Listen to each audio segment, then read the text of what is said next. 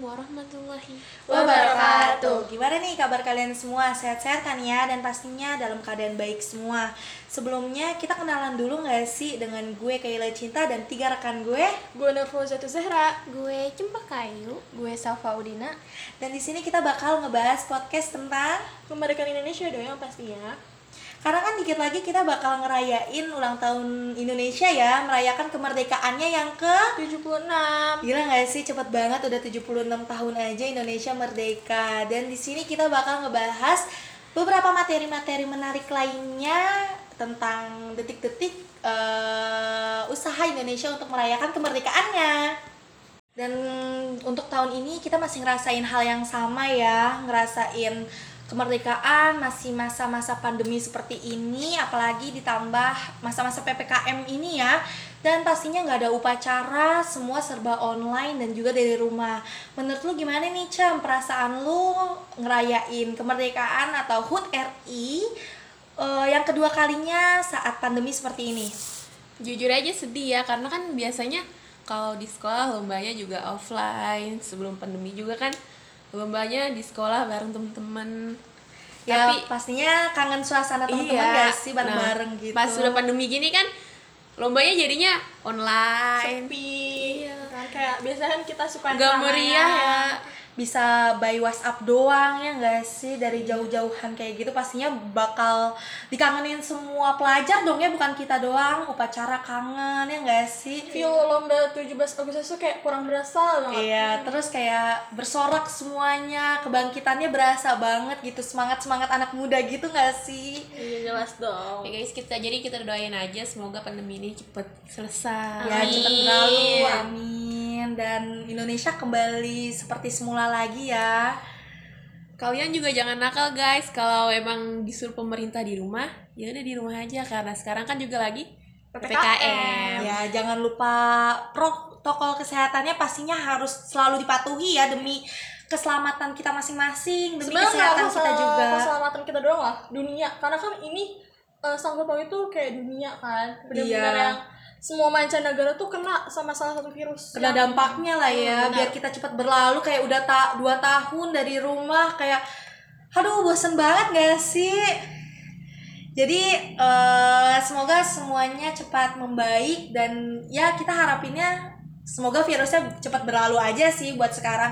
Dan beberapa setelah ini kita bakal ngebahas materi-materi menarik lainnya yang bakal temen gue sampai ini Oke, di sini gue akan sedikit menceritakan tentang Jepang yang mempersilahkan Indonesia untuk merdeka.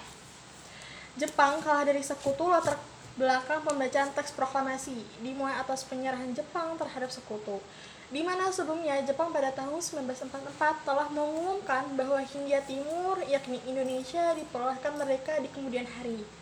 Pengumuman tersebut dilakukan karena tentara Jepang sudah semakin terdesak. Bahkan Kepulauan Saipan juga berhasil direbut dari Jepang. Sehingga selanjutnya pada tahun 1945 dibentuklah BPUPKI, Badan Penyelidik Usaha-Usaha Persiapan Kemerdekaan Indonesia, dan PPKI, Panitia Persiapan Kemerdekaan Indonesia. Tujuan dari pembentukan dua badan tersebut adalah untuk menarik simpati dari rakyat Indonesia agar mau membantu Jepang melawan sekutu. Namun, pada Perang Pasifik terjadi, Hiroshima dibom pada tanggal 6 Agustus 1945 dan disusul pemboman Nagasaki tanggal 9 Agustus 1945. Peristiwa tersebut membuat sekitar 14.000 penduduk Jepang menjadi korban dan akhirnya mereka mengaku kalah dari sekutu. Buntut dari peristiwa ini yaitu Jepang berjanji memberikan kemerdekaan pada tanggal 24 Agustus 1945 untuk Indonesia. Nah, begitu ceritanya Jepang eh, mempersilahkan Indonesia menang dan alhamdulillah akhirnya pada tanggal 17 Agustus 2 1945 kita membacakan proklamasi dan menyatakan Indonesia kemerdekaannya. Setelah ini ada beberapa eh, tentang materi sedikit lagi ya yang menarik tentang pro dan kontra pembacaan proklamasi. Gue juga akan sedikit menceritakan pro kontra proklamasi. Pro kontra proklamasi pada peristiwa Rengas Dengklok, sejarah kemerdekaan Indonesia juga mengalami pro kontra menjelang pembacaan proklamasi tersebut. Pro kontra ini terjadi antara golongan muda dan golongan tua, di mana golongan tua merupakan para anggota PPKI seperti Soekarno dan Hatta. Sementara golongan muda diwakili para anggota anggota PETA dan para mahasiswa. Pro kontra ini terjadi karena golongan muda menganggap bahwa golongan tua terlalu konservatif, sebab mereka menghendaki pembacaan proklamasi harus melalui PPKI dan sesuai dengan prosedur yang telah dijanjikan oleh Jepang, yakini pada tanggal 24 Agustus 1945. Di sisi lain, golongan muda menolak jika proklamasi harus dilaksanakan melalui PPKI. Pasalnya, golongan muda menganggap bahwa PPKI merupakan bentukan Jepang dan mereka menginginkan kemerdekaan dengan kekuatan sendiri. Nah, itu beberapa sedikit cerita ya tentang pro kontra eh, menjelang proklamasi. Gimana nih yang sekarang udah tahu dong ya sedikit perjalanan Indonesia menjelang kemerdekaannya. Oke, semua ini pasti tidak luput dari perjuangan para pahlawan yang telah memerdekakan Indonesia. Pastinya dong. Menurut Jara sendiri, tokoh pahlawan yang paling menginspirasi Jara kira-kira siapa? Kalau gue pribadi ya, itu eh, Kartini sih. Karena kan eh, berkat dia tuh derajat wanita tuh naik gitu. Iya, benar-benar. Jadi kayak eh, kita berterima kasih banget kepada Reni apa sih Kartini gitu kan, karena sudah mengharumkan nama baik wanita. Biasanya kan wanita dianggap lemah oleh kaum lelaki, gitu sih.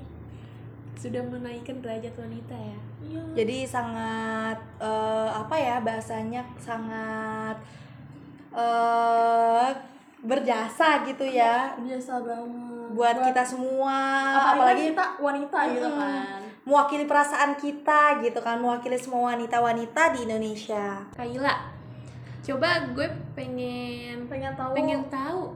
Hmm, pendapat Kaila tuh Iya. eh, siapa sih pahlawan yang lu motivasiin gitu?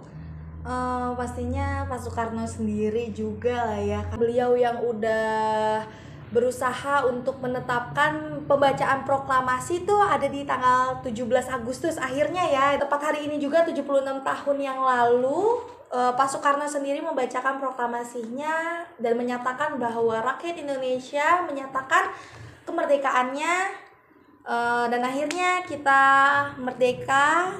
Jadi menurut Kaila sendiri kayak semua pahlawan sih pastinya sangat-sangat berjasa ya. Mereka semua nggak cuma pahlawan yang tertulis ya kayak orang tua orang tua kita zaman dulu pun mereka ikut perang mereka pun udah termasuk eh, sebagai pahlawan-pahlawan ya Nah, itu tadi sedikit banyaknya penjelasan tentang para pahlawan ya dan betapa bangganya kita mempunyai pahlawan-pahlawan yang sangat berjasa untuk Indonesia.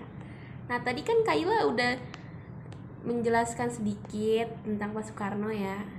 Beliau yang membacakan teks proklamasi. Nah, mungkin ada yang belum tahu di sini, belum tahu teks proklamasinya? Atau mungkin lupa atau gitu mungkin ya. lupa? Ya sebaiknya kita bacakan aja kali ya ya, berikut Boleh kita tuh. akan membacakan teks proklamasi. Proklamasi. Kami bangsa Indonesia dengan ini menyatakan kemerdekaan Indonesia. Hal-hal yang mengenai pemindahan kekuasaan dan lain-lain diselenggarakan dengan cara seksama dan dalam tempo yang sesingkat-singkatnya Jakarta, 17 Agustus 1945 Atas nama bangsa Indonesia, Soekarno-Hatta Nah, udah cukup sekian nih pembahasan kita. Nggak terasa banget ya kita berbincang udah selama ini. Eh, makan bakso yuk, lapar dah. Ayo, sumpah lapar aja kita kita cuma lebarin kan? Ya, sekian ya. Cukup sekian dari kita. Wassalamualaikum warahmatullahi wabarakatuh. Terima kasih teman-teman.